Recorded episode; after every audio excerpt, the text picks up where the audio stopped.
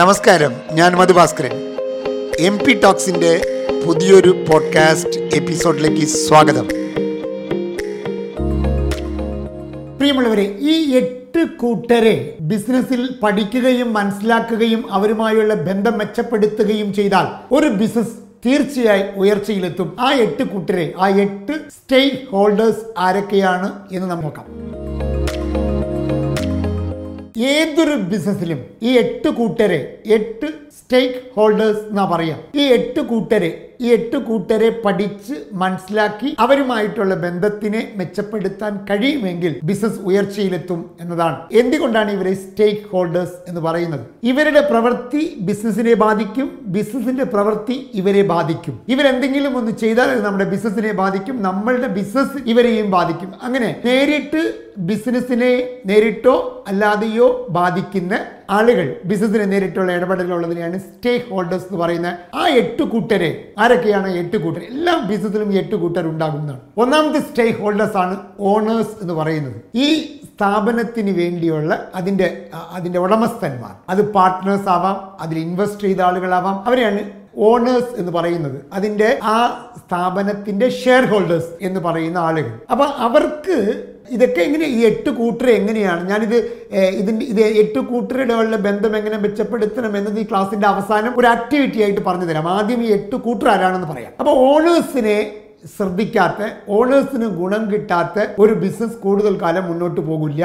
കാരണം അതിൽ അവരുടെ താല്പര്യങ്ങൾ പരിഗണിക്കപ്പെടണം, അവരുടെ ആവശ്യങ്ങൾ പരിഗണിക്കപ്പെടണം. പൊതുവെ ബഹുഭൂരിപക്ഷം ബിസിനസ്സിൽ ഇത് മാത്രമേ പരിഗണിക്കാറുള്ളൂ, അതാണ് കുഴപ്പം. ബാക്കിയുള്ള 7 പരിഗണിക്കാറില്ല. പക്ഷെ ഞാൻ പറയുന്നത് ബാക്കിയുള്ള 7 മൊത്തം 8, ഈ 8 ഒന്നാണ് ഈ ഓണേഴ്സ് എന്ന് പറയുന്ന സാധനം. പക്ഷെ ഓണേഴ്സിന്റെ താല്പര്യങ്ങളും ആ സ്റ്റേക്ക് ഹോൾഡേഴ്സിന്റെ ആവശ്യങ്ങളും പരിഗണിക്കപ്പെടണം.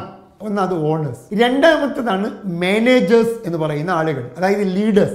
നമ്മുടെ സ്ഥാപനത്തിന്റെ ഡേ ടു ഡേ ആക്ടിവിറ്റികളെ ലീഡ് ചെയ്യുന്ന ആളുകൾ, അവരാണ് ഈ സ്ഥാപനത്തിന് നടത്തിപ്പുകാർ എന്ന് വേണമെങ്കിൽ പറയാം. മാനേജ് ലീഡേഴ്സ് എന്ന് പറയുന്ന ആളുകൾ, അവരുടെ താല്പര്യങ്ങൾ, അവരുടെ ആവശ്യങ്ങൾ, അവരുമായുള്ള ബന്ധം മെച്ചപ്പെടുന്നുണ്ടോ എന്ന് നമ്മൾ പരിശോധിക്കേണ്ടതാണ്. അപ്പോൾ രണ്ടാമത് പരിഗണിക്കപ്പെടേണ്ടതാണ് മാനേജേഴ്സ് എന്ന് പറയുന്ന കൂട്ടർ. മൂന്നാമത്തെ സ്റ്റേക്ക് ഹോൾഡേഴ്സ് വളരെ പ്രധാനപ്പെട്ടവരാണ് എംപ്ലോയീസ് എന്ന് പറയുന്ന ആളുകൾ, ജീവനക്കാർ. അവരുടെ താല്പര്യങ്ങൾ, അവരുടെ ആവശ്യങ്ങൾ, അവരുടെ ക്ഷേമം പരിഗണിക്കപ്പെടുന്നുണ്ടോ, അവരുമായുള്ള ബന്ധം മെച്ചപ്പെടുന്നുണ്ടോ, മൂന്നാമത്തെ സ്റ്റേക്ക് ഹോൾഡേഴ്സ്. ശ്രദ്ധിക്കണം, ഈ ഓണേഴ്സും ഈ മാനേജേഴ്സും ഈ എംപ്ലോയീസിനെ, ഇവരെ 3 പേരെയും കൂട്ടി ഇന്റേണൽ സ്റ്റേക്ക് ഹോൾഡേഴ്സ് എന്ന് വിളിക്കും. അതായത് സ്ഥാപനത്തിന്റെ അകത്തുള്ള, സ്ഥാപനത്തിന്റെ നടത്തിപ്പിൽ, സ്ഥാപനത്തിൽ ഉണ്ടാകുന്ന മാറ്റങ്ങൾ ഇവരെ ബാധിക്കും, ഇവരിൽ ഉണ്ടാകുന്ന മാറ്റങ്ങൾ സ്ഥാപനത്തിനെ ബാധിക്കും. അതാണ് ഇന്റേണൽ സ്റ്റേക്ക് ഹോൾഡേഴ്സ് എന്ന് പറയുന്ന 3 കൂട്ടർ: ഓണേഴ്സ്, മാനേജേഴ്സ്, എംപ്ലോയീസ്. ഇനി 5 എക്സ്റ്റേണൽ സ്റ്റേക്ക് ഹോൾഡേഴ്സ് ഉണ്ട്, നമ്മുടെ സ്ഥാപനത്തിന് പുറത്തുള്ള 5 കൂട്ടർ. ഈ 5 കൂട്ടരെയും പഠിക്കണം. ഈ 5 കൂട്ടരുമായുള്ള ബന്ധം എങ്ങനെയായിരിക്കണമെന്ന് തീരുമാനിക്കണം. അതാണ് ബാക്കിയുള്ള 5 പേർ. അതിൽ നാലാമത്തെ ഈ എക്സ്റ്റേണലിൽ ആദ്യത്തെ കൂട്ടർ കോമ്പറ്റീറ്റേഴ്സ് എന്ന് പറയുന്നത്, നമ്മളോട് മത്സരിക്കുന്ന ആളുകൾ.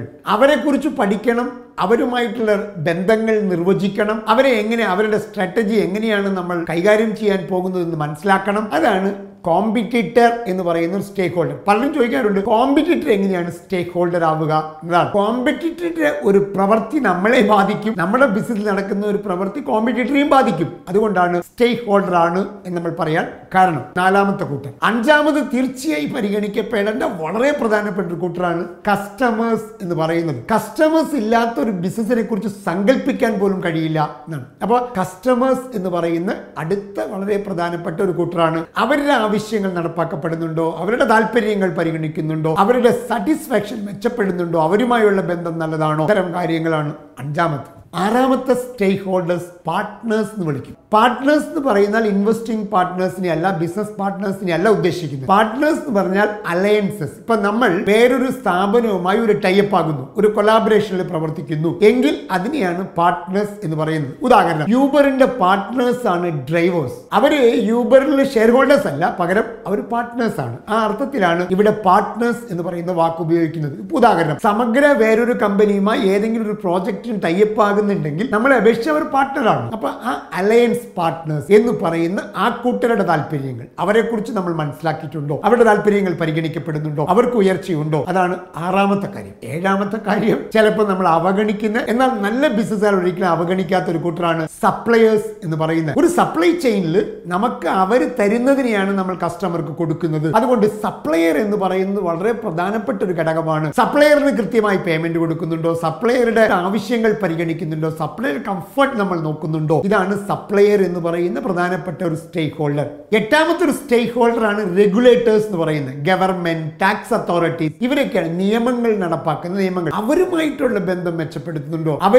അവരെ നമ്മൾ മനസ്സിലാക്കുന്നുണ്ടോ? ആ നിയമങ്ങൾക്കനുസരിച്ചാണോ നമ്മൾ പ്രവർത്തിക്കുന്നത്? ഈ സ്റ്റേക്ക് ഹോൾഡറെ പരിഗണിക്കാത്ത ആളുകൾക്ക് സ്വസ്ഥമായി ബിസിനസ് ചെയ്യാൻ പറ്റില്ല എന്ന കാര്യത്തിൽ തർക്കമില്ല. രണ്ട് കണക്കുകൾ സൂക്ഷിക്കുക, ഒന്ന് വൈറ്റ് ആക്കുക, ഒന്ന് ബ്ലാക്ക് ആക്കുക. ഇതൊക്കെ നമ്മൾ സത്യം പറഞ്ഞാൽ ബിസിനസ് ചെയ്യുന്ന സമാധാനത്തിന് വേണ്ടിയിട്ടാണെന്ന് വിചാരിക്കുക. സമാധാനം കളയാൻ വേണ്ടി ബിസിനസ് ചെയ്യേണ്ട വല്ല ആവശ്യമുണ്ടോ? അപ്പൊ അതുകൊണ്ട് റെഗുലേറ്റേഴ്സ് ഒരു പ്രധാനപ്പെട്ട സ്റ്റേക്ക് ഹോൾഡേഴ്സ് ആണ്, അവരെയും പരിഗണിക്കപ്പെടണം. ഇതിൽ ആരാണ് മികച്ചത്, ആരാണ് രണ്ടാമത്തതെന്നല്ല, ഈ 8 കൂട്ടരെയും നിങ്ങൾ പരിഗണിക്കുന്നുണ്ടെങ്കിൽ മാത്രമേ നിങ്ങൾ ഒരു സമഗ്രമായ ബിസിനസ് ചെയ്യുന്നു എന്നർത്ഥം. അപ്പൊ ഈ 8 കൂട്ടരെ കുറിച്ച് പഠിക്കുകയും ഈ 8 കൂട്ടരുടെ താല്പര്യങ്ങൾ മനസ്സിലാക്കുകയും ഈ 8 കൂട്ടരുമായുള്ള ബന്ധങ്ങൾ എങ്ങനെയെല്ലാം നമുക്ക് കൈകാര്യം ചെയ്യണം എന്നതിൽ ഒരു ധാരണ ഉണ്ടാവുകയും ചെയ്യുന്നതാണ് യഥാർത്ഥത്തിൽ നല്ലൊരു ബിസിനസ് എന്ന് പറയുന്നത്. ഇതുമായി ബന്ധപ്പെട്ട 2 ആക്ടിവിറ്റികൾ. ഒന്നാമത്തെ ആക്ടിവിറ്റി, ഈ 8 സ്റ്റേക്ക് ഹോൾഡേഴ്സിനെയും ഒരു പേപ്പറിൽ എഴുതിയെടുക്കുക. എന്നിട്ട് ഈ സ്റ്റേക്ക് ഹോൾഡേഴ്സുമായിട്ടുള്ള, ഇപ്പൊ അവർ നിങ്ങളുമായിട്ടുള്ള ആ സ്റ്റേക്ക് ഹോൾഡേഴ്സിന്റെ അവസ്ഥ 10-ൽ എത്രയാണ് നിങ്ങൾ സ്കോർ ഇടുന്നത് തീരുമാനിക്കുക. ഉദാഹരണം,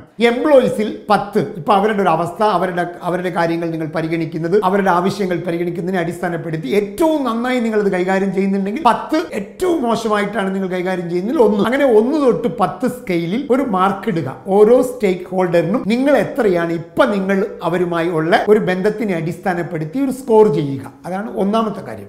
രണ്ടാമത്തെ കാര്യം, ആ സ്കോർ മെച്ചപ്പെടാൻ നിങ്ങൾ ചെയ്യാൻ പോകുന്ന ഒരു ആക്ടിവിറ്റി ഏതാണെന്ന് തീരുമാനിക്കുക, ആക്ടിവിറ്റി ചെയ്യുക.